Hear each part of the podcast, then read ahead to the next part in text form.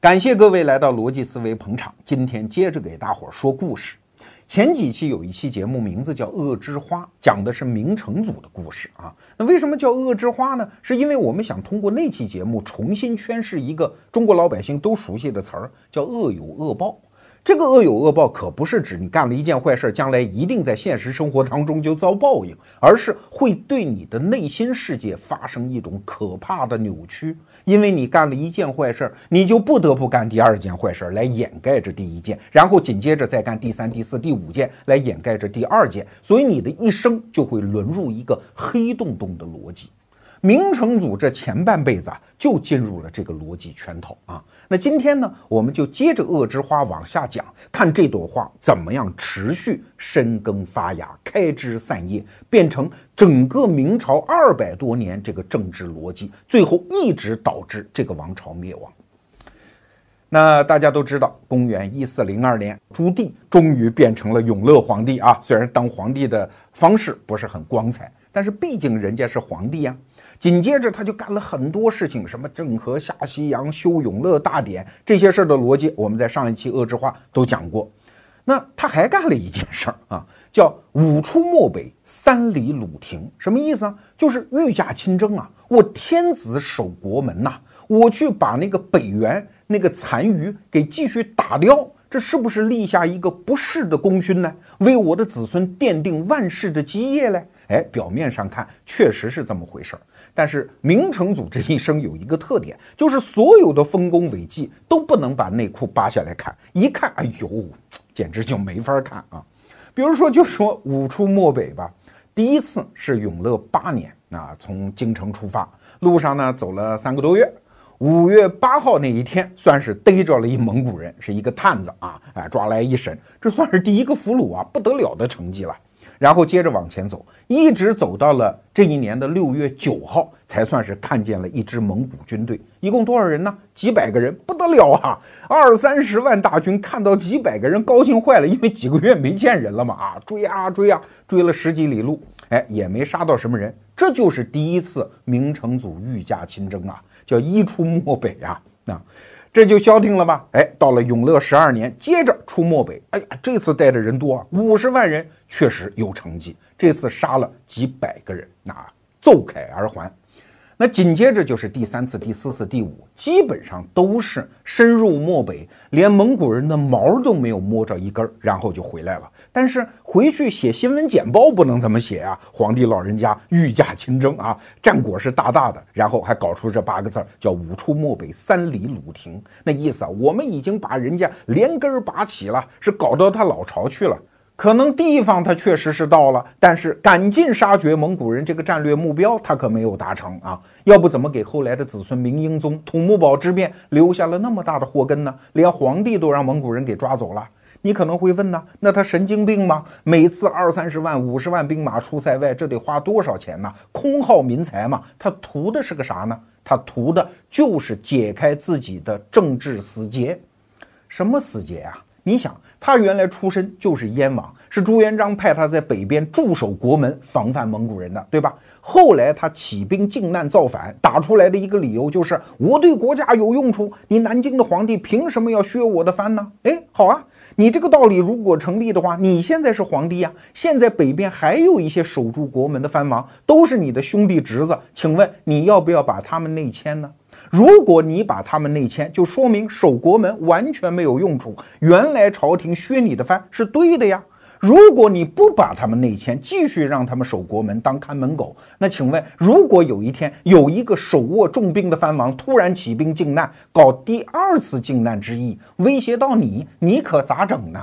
所以他要打开这个逻辑死结，他就必须干一件事儿啊，就是你们都闪开，我来。我原来就是看门狗，我经验丰富，我把蒙古人给打灭了，这就不需要看门狗了吧？所以他就跑到塞外一通狂咬，虽然啥也没咬着，逮几只耗子，吃几泡屎，然后就回来一屁股坐在北边，说我不走了，南京的都城给我迁到北京来，从此我这条老看门狗守住北边，你们其他的藩王都给我回到内地去，谁也不许握有重兵。所以你看啊，明成祖一生什么搞永乐大典、郑和下西洋，上一集我们讲过了。这一集我们讲的，你看五出漠北，甚至是迁都北京，这都是挂在他的功劳簿上的伟大的工程啊！其实脱下小内内一看啊，原来都是为了解开他靖难造反的这个政治逻辑死结。那我们把这些破事儿都搁一边啊，下面我们要讲的是他真正难于解开的一个死结。你要死的嘛，你要找继承人呢嘛？那请问你找什么样的人来继承呢？原来他靖难的时候，他打出来的旗号就是你无能，我来，我行，对吧？我是太祖皇帝最棒的儿子。那好，请问继承制到底是嫡长子继承制，按照宗法制度来，还是按照谁能干谁来？啊那老天爷呀，真是给他开了个玩笑。那我们假设啊，比如说他生一大儿子，这大儿子特能干，对吧？呃，那就又立贤又立长，那这个问题就没有了。可是老天爷跟他开了个什么玩笑呢？就是他极其不喜欢他们家的嫡长子老大，他喜欢老二。那请问你老人家百年之后，你安排谁当继承人呢？这就成为一个问题了。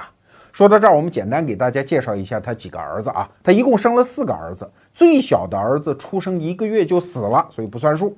老三呢叫朱高燧，和我们今天下面要讲的故事关系不是很大，所以我们也略过。主要的矛盾就发生在老大老二之间呀。老大呢叫朱高炽，那个炽就是炽热的炽，火字边加一个一支两支的支。老二呢叫朱高煦，煦就是和煦春风的那个煦啊。那你可能觉得奇怪，我们打个岔啊。一般来说，明代皇族起名字啊，都是用同一个偏旁。你比如上一代太子朱标，他叫朱棣，这都是木字边吗？那到这一代应该都是火字边啊。朱高炽确实是火字边，那个旭怎么也是火字边呢？哎，这就牵扯到中国古文字的一个知识了。下面四个点儿也是火字边，它象征着熊熊燃烧的大火。你看那个烹调的烹字，煮东西的那个煮字，下面不都是四个点儿吗？啊，这打个岔啊，我们还是回来说这俩人。那为什么不喜欢这个朱高炽呢？两个原因，第一，太胖了嘛。你看那个时代胖子就受歧视啊，所以你看史籍上写朱高炽啊，有一句话叫“稍长习射，发无不中”。说他年纪大了之后啊，就学习射箭，一旦射出去都能中。哎，听着是好话吧？但是我告诉你，史官坏着嘞，就在这句话里，其实就是在埋汰他。为什么？因为那个时候啊，射和骑是连在一起的。什么叫射箭射得准呢？站那儿射那不算的，得骑在马上射。所以从古到今都讲的是骑射。他为什么不能骑射呢？胖吗？上不上去马吗？哪个马也不愿意驮他吗？而且加上腿脚不好，所以只能站那儿射。所谓的发无不中，那完全是扯淡嘛，对吧？他肯定不是个射箭运动员。一个胖子在运动细胞上一般来说都是不行的，这个我能作证哈。那你想，明成祖朱棣是什么人？马上皇帝呀，弓马娴熟啊，所以他就肯定看不惯这个儿子。那第二个原因呢？就是因为性格上反差实在太大。上一集讲恶之花的时候，我们已经体会得到啊，明成祖朱棣是一个什么人？性格急躁而且残忍，性格非常的坚毅。可这个朱高炽呢，因为胖子嘛，胖子性格来说相对来说啊比较和善，比较宽缓，做事情比较迟钝，对吧？一个父亲对于自己这么不像的一个儿子，一般来说是看不惯的。那他为什么喜欢老二呢？哎，这就得说这个朱高煦实在太像他了嘛，弓马娴熟，战场上也非常有勇有谋啊。那一个父亲当然就喜欢像自己的儿子，而且还不仅这一点哦。这个朱高煦是立过大功的，给大家举两个例子。第一个例子呢，就是在朱棣造反之前，其实他三个儿子都在南京当人质啊，被扣在南京。那你还造个什么反呢？就算你得了天下，当了皇帝，你没有继承人呢？哎，这就得看朱高煦这个人啊，非常勇武。他得到信息之后，居然抢了一匹马，带了自己的大哥大胖子朱高炽和三弟朱高燧，是斩关夺将，一路逃回北平。哎呀，一看三个儿子回来了，朱棣高兴，这可以放开手脚大干了。我儿子回来了嘛，这叫天赞我也。那第二个例子呢，在靖难之役的过程当中，南边的建文帝犯了一个天大的战略错误。他居然给前线将领下了一个指示，说勿使朕有杀叔之名啊，不要让后代认为我这个皇帝杀了我的亲叔叔啊。所以打仗归打仗，但是不要把朱棣打死，我们要抓活的。你这可就让前线将领为难了。哎，与此同时，朱棣也知道这个命令，所以他就演化出一个战略啊，就是每次打仗的时候，他自己冲锋陷阵在前，反正你又不敢把我怎么样啊。有的时候一场战斗打下来，他居然能换几匹马，为什么？马死了吗？对方的士兵只敢射他的马，不敢射他的人。当然。他也给自己留一个后手啊，就把所有的精锐骑兵部队交给了他的二儿子朱高煦。一旦我实在危险了，你可要冲出来救我呀！所以经常就发生这种事儿。所以你看啊，这个父子可就不仅仅有天伦亲情啊，他还有什么救命之恩呐？朱高煦多次在战场上救他呀。啊，有的时候救出来之后，难免这个情感就冲动啊，一冲动就说出这样一番话来。说免之，你好好干啊！世子多疾，就是你大哥朱高炽现在是世子，好像他是继承人，但是对不起，他多疾，身上有病，他活不长啊！将来我要是得了天下，我让你当继承人。哎，一激动就经常这么说。哎，这就是朱棣夺位之前的继承人的基本态势。朱高煦信心满满，朱高炽个大胖子在旁边等着，他也没有招。但是，一四零二年得了天下之后，又过了两年，一四零四年，这个朱棣居然就封了太子。请问封的是谁呀？居然就是世子原来的老大，他极不喜欢的这个朱高炽。那你说为啥呢？首先，两年啊肯定是很纠结。那为什么还是选了一个他不喜欢的人？我想主要是三个原因。第一个原因呢，因为他毕竟是世子。那他为什么当世子呢？是因为朱元璋特别喜欢这个孙子。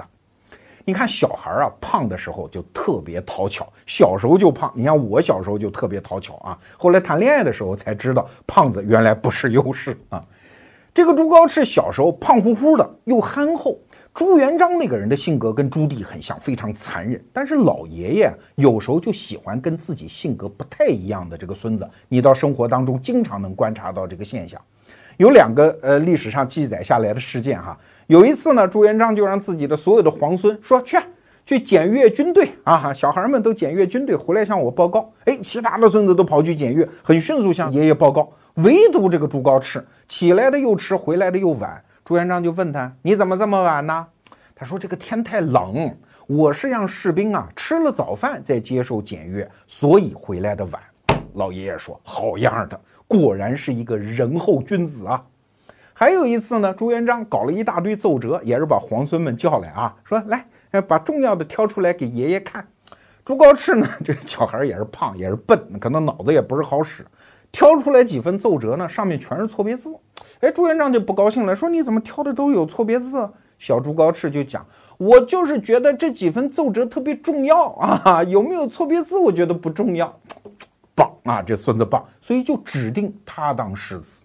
所以你看朱棣啊，他是打着他老爷子朱元璋的旗号造的反呐。朱元璋给他定的事情，他还真就不敢轻易的推翻。这是第一个原因。第二个原因呢，他在打靖难之役造反的时候，朱高炽是留守北京的，他没有犯什么错啊，而且也立下了大功啊，比如说给前方输送一些粮草。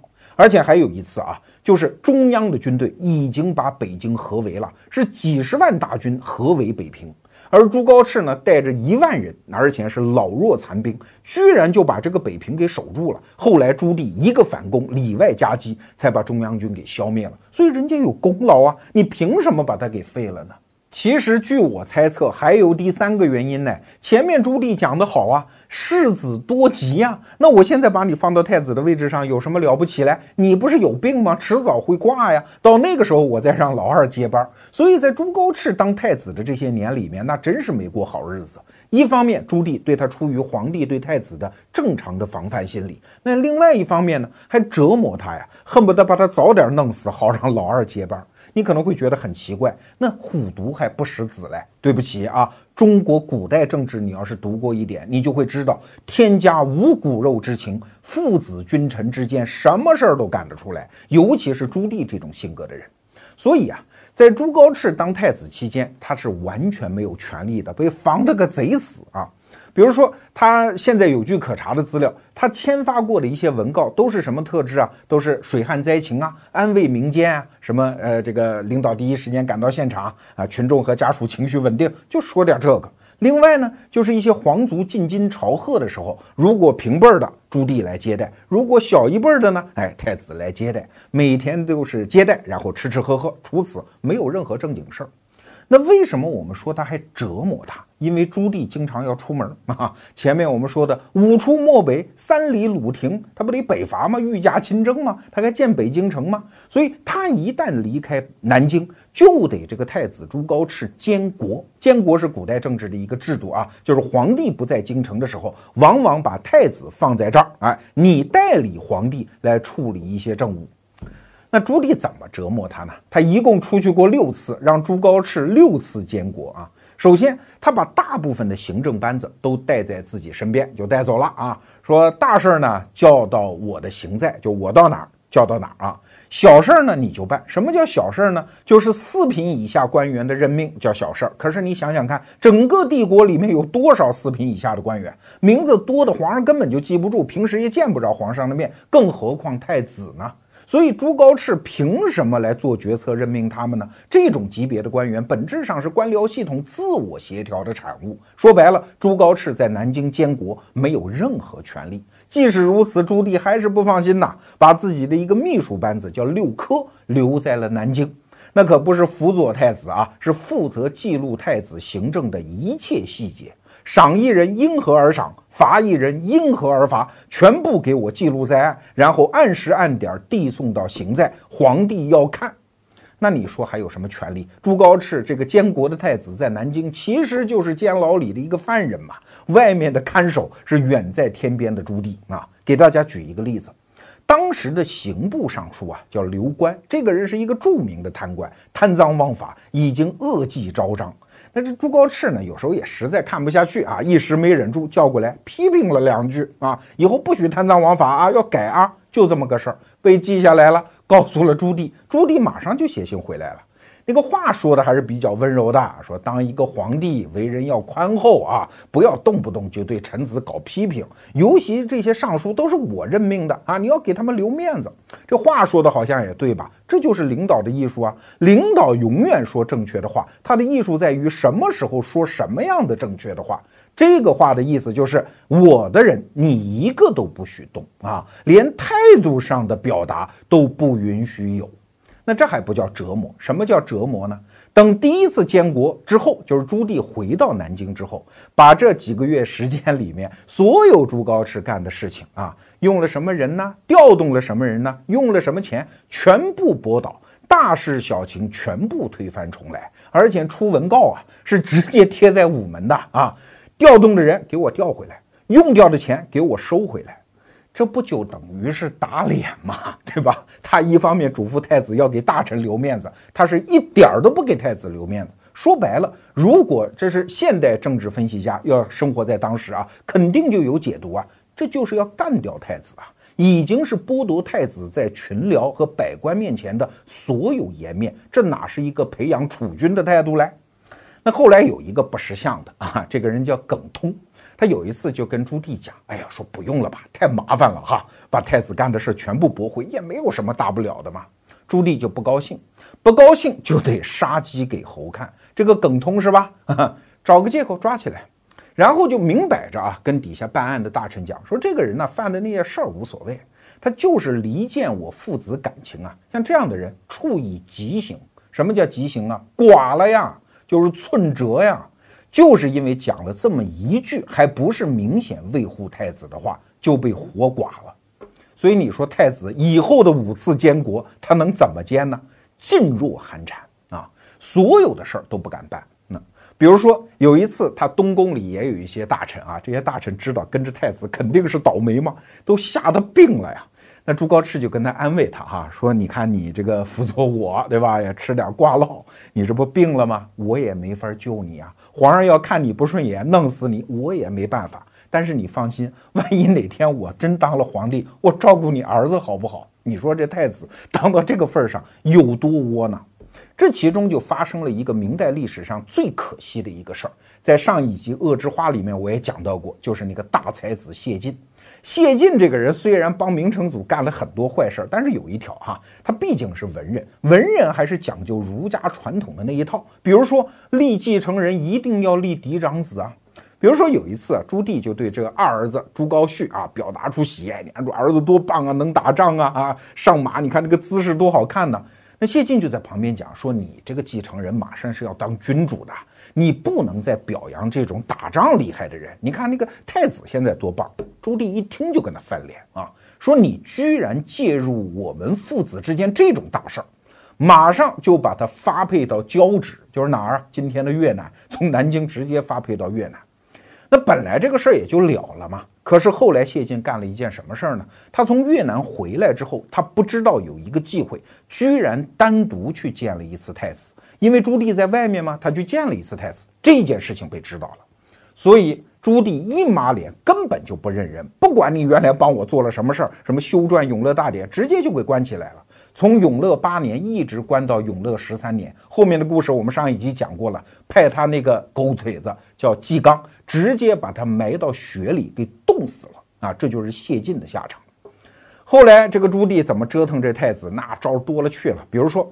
突然有一次，也是有一次，他伐漠北嘛，就回到北京。那太子说：“我你回到北京，我也得迎接。虽然我人在南京啊，就派了一队臣子，写着那个贺表，到北京城外去迎接他。”朱棣说：“这迎接来迟了，这贺表写的这个字句也有问题啊，这说明东宫辅佐的那些老师都有问题啊，全部抓起来。”居然就从南京把太子身边所有的人都抓到了北京，一关就是十年。这些人当中可包括明代后来的那些名臣啊，什么杨士奇啊、杨溥啊，就是著名的三杨之二，都被抓起来了，弄得这个太子彻底变成了一个寡头的啊一个太子。后来到什么程度？有一次，这个明成祖觉得，哎呀，北京城也建成了，觉得这儿子，这时候他已经有点回心转意了，已经想认这个太子了啊，就说是让他到北京来吧，啊，我们父子在北京团聚吧。他这话刚出口，他身边一个老臣叫夏元吉，夏元吉出来说：“这趟差事我去。”啊，老臣愿望。说为什么你去啊？这是派个人去把他叫来不就完了吗？说你这么多年吓唬太子，他已经吓破胆了呀。如果这个时候你莫名其妙把他叫来，他没准在南京就会吓死啊，没准就能弄自杀了。我呢跟他关系还不错，我跑一趟吧，我去他不会有什么猜疑啊。朱棣说你去你去，夏元吉就真去了，真就把这个朱高炽给吓坏了啊，差点自杀。后来一看夏元吉来说这趟看来不是什么大的坏事儿啊，才去了北京。所以你想想看，这父子之间的伦常关系已经被折腾到这个地步，那你说后来怎么样呢？哎，后来还真就是朱高炽接了他的班儿。哎，那就奇怪了。朱棣把他折腾的这么七荤八素，为什么还是选他当了继承人呢？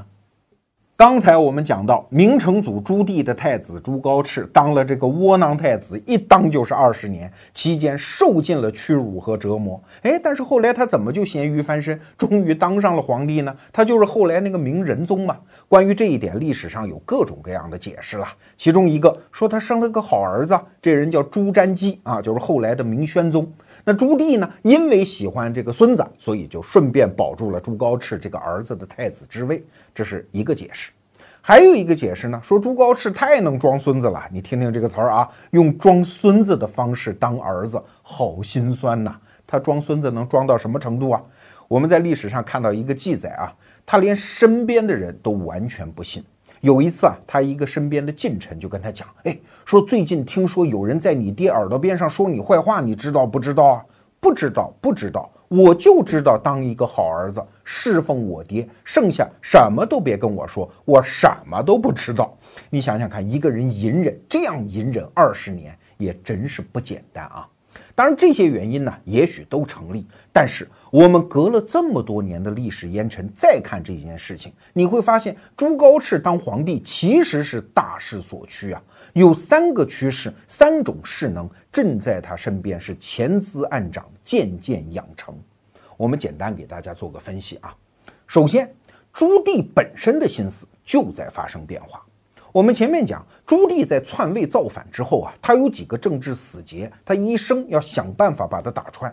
其他几个他都解了，唯独最后一个，就是你怎么选择继承人呢？因为他一定要证明自己的合法性。那他的合法性从哪儿来呢？一直按他讲的哈，就是当皇帝一定是最能干的吗？怎么能选择那个蠢猪一般的嫡长子呢？哎，如果坚持这个逻辑，你是不是要让你们家老二当继承人呢？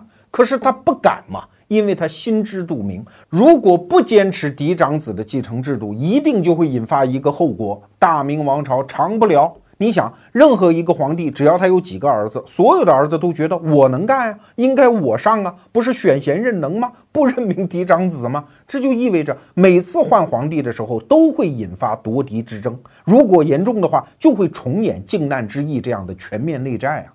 这样折腾几回，大明王朝还有的好吗？肯定散了架了。这一点朱棣是知道的，所以不管他在情感上是多么倾向于自己的二儿子朱高煦，他在理智上知道一定得让这个朱高炽自己看不上的儿子当皇帝啊，否则子孙们有样学样，这就永无宁日啊。他当皇帝时间越长，这个观念他就越琢磨的清晰。其实啊，在历史上还有另外一个皇帝也是这样的，这就是著名的唐太宗李世民。李世民和朱棣是一样的，得位不正。他是通过玄武门事变把老爹给抓起来，把哥哥弟弟全家都给宰了，自己才当上了皇帝。所以他后来就害怕后面的子孙有样学样，所以李世民是最维护嫡长子继承制的。但是李世民倒霉啊，他大儿子不争气嘛，就是那个李承乾啊。李承乾的名字起得多好啊，承接乾坤，天然就是要当皇帝的嘛。但是李承乾不读书不上进，还好色啊，甚至还尝试一点同性恋，最后发展到什么程度呢？就是居然要派兵把自己所有的兄弟给杀了，自己当皇帝啊！后来阴谋败露之后，那唐太宗李世民是实在没有办法，才把他废为庶人。这一点他做的内心极其痛苦，他不想让自己的历史重演，但是这种兄弟习于强的事情，居然就在他眼皮子底下发生啊！所以他最后只好做了一个妥协的选择，选择那个脾气最好的李治当了皇帝呀，因为他知道他脾气好吗，只要他将来当皇帝，兄弟姐妹们都能保留下来吗。但是他万没想到后面还有一个武则天啊，这是唐太宗的故事，朱棣也沦入了一样的逻辑。所以虽然他在情感上有一个偏向，但是他的理智渐渐会让他明白过来的，这就是我讲的第一个大事。那第二个大事呢？就是我们前面讲的那个朱高煦，他渐渐的失去了他父皇原来对他的喜爱。你想想看，这也是一个一定会发生的事儿啊。首先，战争结束了吗？再也用不着你这么个武将吗？虽然原来你救过老爹的命，但是那已经是以前的事儿了吗？对吧？原来支持你的那些老将们，渐渐也就凋零了，没有人在老爹面前继续说你的好话了。而且朱高煦这个人呐，脾气性格确实也有一点问题啊。渐渐的，他那个小野心露出来了。你要说呢，也不怪他，因为老爹原来许过给他嘛，说世子多吉啊，好好干，将来我让你当继承人。所以这个心魔一旦种下去，那个小种子渐渐就要发芽啊。刚开始呢，是是选了朱高炽当太子了。朱棣说，要不你也封个王吧，叫汉王啊，但是呢，给你封在云南。嗯，不去。云南太偏僻啊！我要守在南京，南京花花世界好。嗯，也可以不走就不走吧，你就在南京待着吧。于是就给了他一片宅子，这个宅子比太子的宅子还好嘞。所以你看，这时候朱棣其实是想扶持他的。那这片宅子叫什么呢？它不叫朱高煦吗？就叫煦园。煦园是哪儿呢？就是今天南京的总统府啊。你现在到总统府去参观，后面的那个花园还叫煦园啊，这就是朱高煦原来的宅子。那后来呢？他又觉得，嗯，我功劳这么大，还是不够威风啊，所以经常遇到人就说，哎，你看我像不像那个唐太宗李世民呢？像不像秦王啊？这个话说的其实就跟要造反是差不多的啊。他其实已经露出了这个意思，就是你就是那个唐高祖李渊，现在那个朱高炽就是我大哥李建成，我功劳最大，我应该得江山。而且这一点还有一个旁证哦，朱高煦曾经找他老爹朱棣申请过一支卫队，这个卫队的名字叫天策卫。哎，这个名字太有讲究了。什么叫卫呢？这是明朝的一个基本军事单位，一个卫大概六千五百人。可是啥叫天策呢？这个名字太有来头了，这是当年唐高祖李渊封赏给李世民的一个称号啊。因为李渊觉得李世民功劳太大了吗？又不能让你当皇帝，那怎么封赏你呢？这样为你量身定制一个称号，叫天策上将。李世民开的那个府就叫天策府。后来他发动玄武门事变，靠的就是这支基础力量。哎，现在隔了几百年，你朱高煦在南京城里又拥有了这么一支叫天策卫的部队，六千五百人呢，实力是很吓人的。那就是说，玄武门事变的事儿，没准在明朝就可能重演啊。朱棣再喜欢你，以他的性格，没准哪一天突然一个念头就会动出来。哎，要是你也搞一个玄武门事变，可怎么办呢？那我是谁呢？我不就是几百年前的李渊了吗？对吧？那我最好的下场，也就是去当一个太上皇啊，没准你还会宰了我呀。所以这个念头如果一起，朱棣一定会防着他。从后来这个父子关系的互动当中，你也可以分明的看到这一点啊，他是防着他的。朱棣不是经常愿意在外面跑吗？跑的时候都把这个朱高煦带在身边，你哪儿也甭去，你就跟着我吧。在永乐十一年的时候，发生了这么个事儿。朱棣呢，又有一次要到北京，就把这朱高煦也带上了。到了北京之后，朱高煦就提出来，我要回南京，我要回南京啊。那朱棣就跟他讲说，现在天马上就冷了，你等到明年开春再回去，好不好呀？路上也不辛苦啊。朱高煦就忍下来了。到明年一开春，他马上就又把这事儿提出来，那真叫是一天都等不得。那朱棣当然就不高兴了。但是也没表现出什么啊，就说你把你儿子留下来陪我那亲爱的皇太孙朱瞻基一块玩耍，好不好呀？那朱高煦就不干呢，说我要带我儿子回南京读书，我不能让他留下来。那朱棣马上就跟他翻脸，说你以为我不知道你在想什么吗？你不就是要回南京跟你大哥捣乱吗？我当年也是把儿子放在南京给皇帝当人质的，这个心思我是懂的呀。你以为我把你儿子留下来是要当人质吗？你那个糊涂心思啊，滚吧！哎，朱高煦前头一走，后面圣旨就到了。什么汉王啊在南京还有大宅子，还有卫队，没那个事儿了，滚到山东去。给他封到了山东的青州啊，离南京你给我远点儿，离北京近点儿，我来看着你。什么卫队，全部都给我遣散啊！当然后来也给他配了一些很小型的卫队。当然，朱棣是什么人呢？肯定派遣了大量的特务在这些卫队当中看着他呀。那过了不久之后呢，当然就有报告打到朱棣这儿了，说朱高煦在山东青州可不老实啊，跟当地的流氓混成一片，经常要扩展自己的队伍，是不是要图谋不轨呢？那朱棣哪听得了这个？肯定把他叫到南京来，是一通臭骂，差点把他废为庶人。说山东青州你也别待着了，你给我滚到山东的北边一个叫乐安的地方啊，那个地方距离北京是更近的啊，我在眼皮子底下看着你吧。所以你想到此为止，朱高煦和朱棣之间那种父子亲情已经变得非常之寡淡了。没准这时候朱棣防着他，比防着朱高炽还要严重嘞。就算他大哥这时候死了，你朱高煦当了太子，你那个太子的日子估计更不好过呀。这是第二个趋势。那第三个趋势呢，就得看文官集团啊。因为人家朱高炽虽然是一个不得宠的太子，但他毕竟是正位中宫啊。那些文官集团受孔老夫子的教育，特别讲究什么宗法制度这一套，所以时间越来越长，文官集团其实是渐渐的趋向于朱高炽的。后来朱高炽之所以能够成功继位当皇帝，跟文官集团的效忠是分不开的。这就得要说到永乐二十二年，成祖是怎么死的了。他最后一次北伐漠北吗？在回军的路上，他突然得重病死了。你想，那是七月份呢，那个尸体马上就要臭完啊！所以文官集团这个时候就显得特别重要。后来的那个著名的三杨之一就是杨荣啊，杨荣原来的名字叫杨子荣啊，就是打虎上山那位英雄一个同名。杨荣呢，在身边就密不发丧，然后干了一件事情，就把军中所有的锡器给融化了。打造了一顶棺材啊，然后把所有的工匠全部给杀掉，把朱棣的尸身就放在这个密闭的棺材当中，就真空包装啊，给运回北京。那杨荣呢？一方面安排大部队是缓缓地向回走，因为这时候特别危险。你想，大军暴露在外，主帅又死了，旁边还有蒙古部队的出没，所以这时候千万不能慌神儿。而杨荣是单人独骑驰回北京，和此时监国的太子朱高炽商量该怎么办。主要是三手了：第一，派出部队去迎接；第二，北京城戒严，严密布防；第三，在府库当中提出银两犒赏士兵，以安军心。所以很快，朱高炽就在北京正式继位，当了皇帝。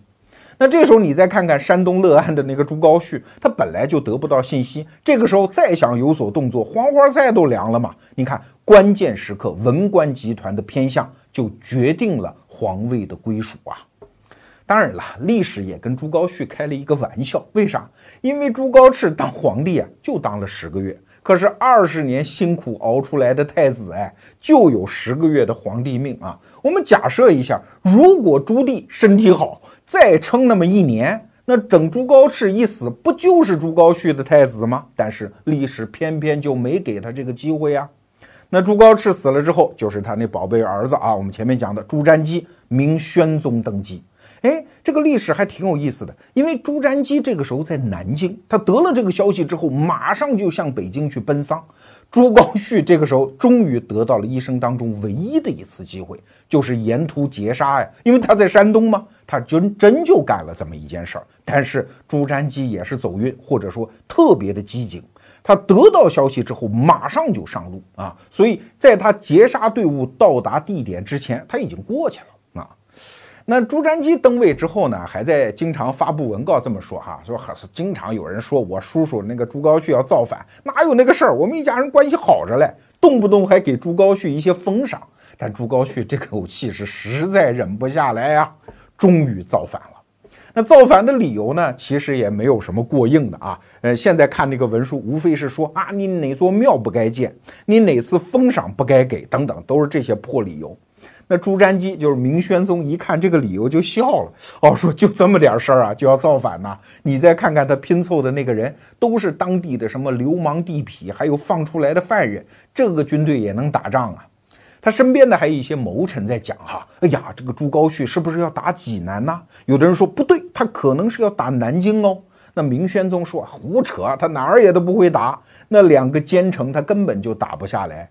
他手里的那些人全部是山东乐安的本地人，一旦遇到困难，肯定就龟缩回去了。所以他肯定是坐以待毙，这样待我御驾亲征。这场御驾亲征也真的是很搞笑啊！那朱瞻基呢，就带领部队就去了嘛，然后就有一些人从朱高煦那儿逃过来了，就投降啊。那朱瞻基就说：“你这样哈，你看你们这改了就挺好，这样大大的封赏。”你们还回去跟你们的那些朋友讲，不要跟他作乱啊，还投降就挺好。所以渐渐的，朱高煦那边部队就跑得差不多了。最后，朱瞻基就给他写封信，说这样吧，你就投降吧，啊，投降我待你还是原来一样，你只要把怂恿你造反的那个人交出来，就没事了。那朱高煦一想，还有这好事，就没事了，居然一枪没打，一阵未过就投降了。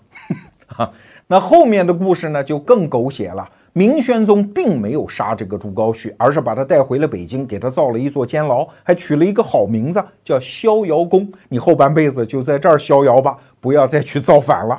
有一次呢，明宣宗就去看他，朱高煦一看，哟吼，仇人见面分外眼红，你还敢来看我？上去就是一个扫堂腿，把明宣宗给绊了一跤。你想，皇帝这不气死啊？正好看见旁边有一口大鼎，大概二三百斤重，就命令自己的卫士把它给我扣里头啊！我让你再出来造反。但是朱高煦力气大呀，居然就把这个鼎给举起来了，要砸这个明宣宗。明宣宗说：“给我摁住，上面给我放木炭，给点着了，我要把你活活给烤死。”后来朱高煦就落到了这么一个下场。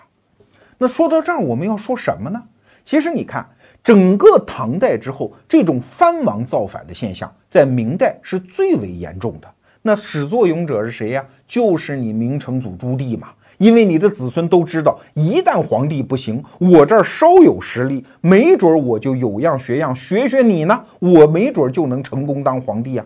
一直到明代的中后期，你想明武宗的时候还有两起啊，一个是甘肃的那个安化王造反，另外就是江西的宁王的朱宸濠造反。这两起事件其实都几乎是靖难之役的翻版，只不过没有成功啊。听到这儿，你可能会说，那明成祖也没造什么大孽嘛，这不没成功吗？哎，明成祖造成的第一个后果是藩王造反，但是另外一个后果，你做梦都没想到。好，我们接着回来看这个明成祖朱棣，他通过靖难之役造反，当上了皇帝。但是这件事情成功概率好低呀，在整个明朝只有他一个人成功了。其实你放眼于整个中国历史，只要是稍微有点寿命的朝代，这样的成功也是仅此一例啊，这样的成功不能复制嘛啊。那你可能会说，那有什么了不起？当个故事听一听而已嘛。他本来就是一个孤立啊，他是一个偶然成功的，甭管是英雄还是奸贼呀。但是你有没有想到，正是因为在明朝发生了这么一件事情，所以最后就在它的机体上演化出了一个巨大的毒瘤，而且根本无法割除。从某种意义上讲，最后明朝就是死在这件事情上面。哎，我们给大家简单推演一下这个逻辑啊。最开始呢，朱元璋那个算盘打的是挺好的呀。我是造反起家的，我他妈谁都不信，什么太监呀、外戚呀、权臣呢，都给我闪一边。我姓朱的就姓我姓朱的子孙，所谓血浓于水嘛。所以他就想着，我能不能通过道德教育啊，给颁发一些祖训呢，搞一些管理制度啊？哎，我来确立一个藩王制度。我把我的子孙后代分封在各地，尤其是防范北边蒙古的边患。你看他在北边一溜排开了九个王哎，啊，然后通过一些制度让他们来拱卫中央，这样我老朱家的天下不就万事不替了吗？这个打算也挺好，但是为这个打算，请问你要付出点什么嘞？哎，当然，第一，制度上的保证，那就是每一个明代藩王在明初的时候啊，那是具有极大的权力的。只要他的封地里面虽然也有一些地方官，这个地方官好像也是对接到那个文官的官僚系统里面的，但是对不起，大事小情都必须汇报给这个藩王。藩王可谓是上马管军，下马管民啊。他甚至在他的封地里面还握有一些司法的特权，只要他觉得这个案子该我审、该我判，就拿过来了。而地方官对于一些亲王和藩王他们犯法的事情，你是不能管的呀，你顶多向中央汇报，中央再通过什么皇亲会议啊、宗人府啊，才能去捉拿那个犯法的藩王。所以，藩王刚开始的在地方上的权力极大。威望也极高啊！所有的文武官员，只要你走到亲王的门口，对不起，文官下轿，武将下马，而且如果见了面，你口称得是一个臣字啊，我是你的臣子啊。这是一方面是制度，那另外一方面就是得给钱嘛啊！所有的藩王如果是亲王的话，那他的年俸是多少呢？十万担。什么概念？就是文官系统最高级的文官，大概只有这个年俸的七分之一啊！这个很欺负人呐。那如果藩王生了孩子怎么办呢？你放心，只要这个孩子长到十岁，国家就开始给他发俸禄。一个十岁的小孩就开始拿工资啊！而且这一辈子所有的婚丧嫁娶、买房子、买车都是国家给钱。哎，你琢磨朱元璋这个人，他的心态很有意思。一方面对所有的外人都是极尽残酷苛刻之能事，但是对自己的子孙呢，他毕竟小时候是穷出身呐，后来挣下这么一大份家业，就是一个乡下老头嘛，看着自己的满堂子孙，是一种掩饰不住流露出来的慈爱之心呐。所以明朝历史上有这么一句话啊，说叫本朝亲亲之恩，无所不用，远超前朝矣。什么叫亲亲之恩呢？就是对待亲人要有个亲人的样子嘛，该给得给，得舍得啊，这叫亲亲之恩。可是朱元璋万万没有想到，他死了之后搞了这么一出戏，他的四儿子燕王造反了，而且成功当上了皇帝。那朱棣当皇帝之后，当然脸一骂，又开始翻脸，因为他自己干成了这个事儿嘛，他就又开始学那个建文帝一样啊，削藩。能找借口废为庶人的就给废掉，能杀的杀掉，剩下来的玩命的打压。所以他这二十多年基本上是这么过。就明代的藩王政治已经开始出现了逆转。可是他死了之后呢？前面我们讲到，又出现了朱高煦的叛乱，所以后面的皇帝全部都吓傻喽。哦，原来叔叔这个东西啊，就是个怪叔叔嘛，一定是要搞我的嘛啊！所以后来历朝历代的明代皇帝防范叔叔啊，就成为他们的一道政治使命。那明代藩王的地位当然就开始出现大逆转了。原来是人上人呢，后面他的地位简直就是阶下囚。我们给大家简单讲一下明代藩王后来的处境啊，这个当中也有演化的轨迹，但是我们就不讲过程了。总之，明代的藩王，首先，如果你长到一定的岁数，对不起，一定要救封国，你必须要去到你那个地方。一旦去了之后，对不起啊，你就再也不能出来了。首先，如果要进京，那就必须要报告国家朝廷要认可你才能进京，而且还有一条，二王不得相见。说我们都是兄弟呀，一个封在河南，一个封在山东，好近的，我们兄弟俩见一面不行，二王永远不许相见。而且呢，你当上这个王，他一般都在城市里面当这个王啊。如果你出城，比如说扫个墓，给你爹上炷香这种事儿，一定要报给地方官。如果不得地方官的许可，你连出城给你爹磕个头都不允许。你说春天来了，我要搞个春游，对不起，必须上报。那如果地方官一个没看住，他跑出去玩了咋办呢？地方官要承担连带责任，后果很严重的呀。如果是年少的藩王还在北京，那就坚决不允许你出北京城。你说我既不住北京，我也不住城里，我住乡下好了吧？可以呀。但是有一个条件啊，就是你十天之内必须有三次要到最近的府城，到地方官那儿去画卯，说我人在呢，我没走远，我没干什么坏事儿，这才行。听了这些措施，你联想到什么？这不就是犯人吗？原来地方官在他们面前是唯唯诺诺，现在地方官就是他们的牢头禁子啊，是看他们的呀。那还有一些规定，那就更是匪夷所思啊。比如说，王府里面可能会用一些文人呐，陪自己下下象棋呀，啊，当当清客帮闲什么，可以用文人，但是必须只能用落地的秀才和落职的知县。说白了，在知识分子这个群体当中，只能给你用一些 loser 啊，稍微精英一点的人，你都不能用。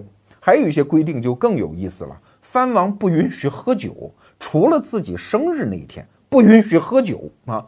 那你说这是为了啥呢？喝个酒又不碍事儿了。你看后一条规定，你就知道他啥原因了。他不准给人赏赐银两。如果要给下人赏赐银两，你必须到地方官那儿去备案，你才能赏。一直这个案子要报到皇帝那儿。这两个约束条件放在一起，你明白啥意思了吧？就是任何你有可能培植私人感情、私人势力的事儿，都不能让你干。那你看，明朝后来的皇帝防范他的叔叔、兄弟、堂兄弟、堂叔叔，居然到了这样一个地步。那请问藩王们干嘛呢？藩王们没事儿干啊，只好去生孩子。为什么他们生孩子呢？你想想那个制度，他就在激励你生孩子嘛。因为国家给俸禄，而且什么都不让你干，因为你干任何职业都可能脱出这一套管束系统啊，所以只好花钱把你养起来。那国家花钱怎么花呢？他肯定是按人头花，对吧？这个级别的一个月给多少钱？那我作为一个藩王，那我算得过账了。那一定是越生孩子挣得越多吗？那生儿子就变成了他的职业，甚至变成了一个产业。你琢磨这个道理哈？因为你每生一个儿子，按照级别，国家发一份钱；生两个，国家发两份钱。可是养两个孩子的成本可不是一个孩子的一倍哦。所以越多生，那个边际效应就越高。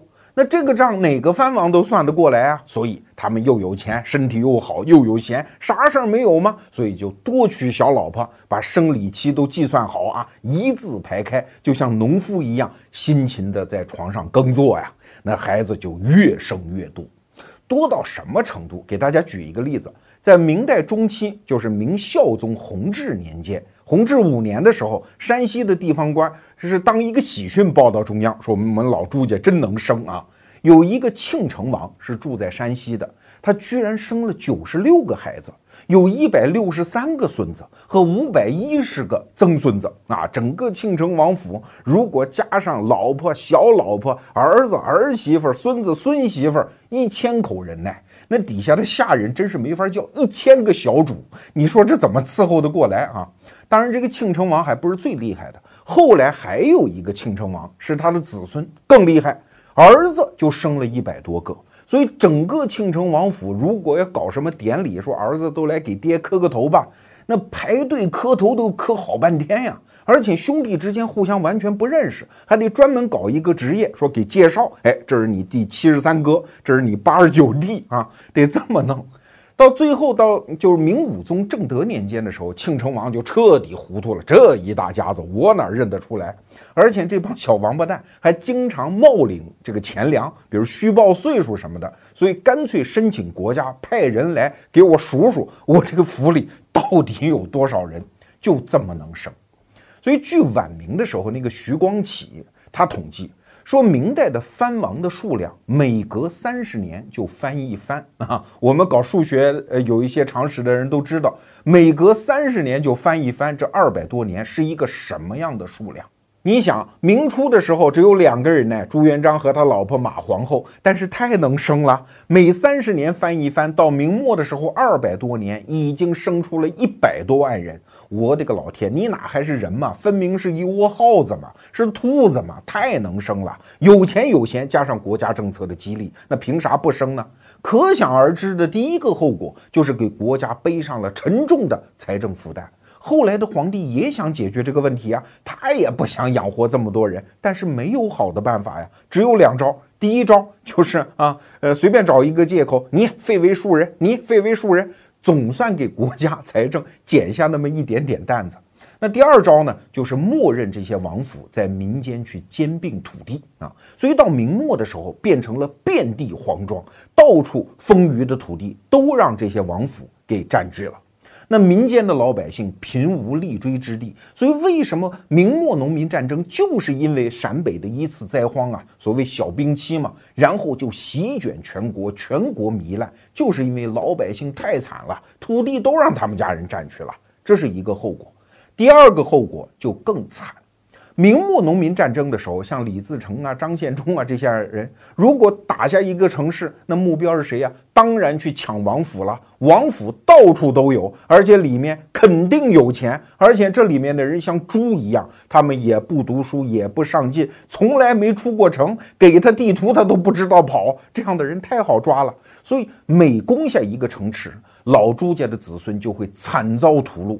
其中最著名的啊，就是打下洛阳之后，把那个明神宗最喜欢的小儿子福王，不仅把他们的钱全部抢光，把老福王因为长得胖嘛，没事儿干嘛，把他的肉剁成细块，跟那一只鹿肉一起煮在一个锅里，叫福禄宴呐。这是明末战争历史上非常残忍的一幕。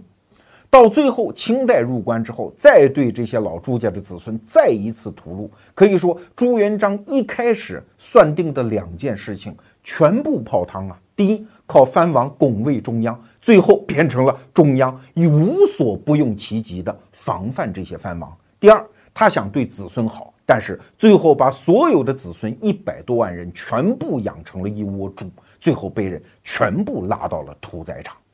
这就是明成祖朱棣搞靖难之役，在理论上给大家推演的逻辑结果呀。所以你看，所有这一切的最初根源，就是明成祖朱棣造了一次反，当了一次皇帝，得到了一次本不应该得到的成功。于是兵分两路，首先一朵恶之花在他自己内心里绽放，最后把他自己变成了一只野兽。第二，这朵恶之花也在国家制度层面绽放，哎。有一个恶的制度，你就必须发明一个更恶的制度来解前面的毒。而一旦一味药解了毒之后，它本身变成了毒，那就再也无药可解了。所以这一期的题目我们就叫“恶之果”，坏事儿真他妈是不能干了。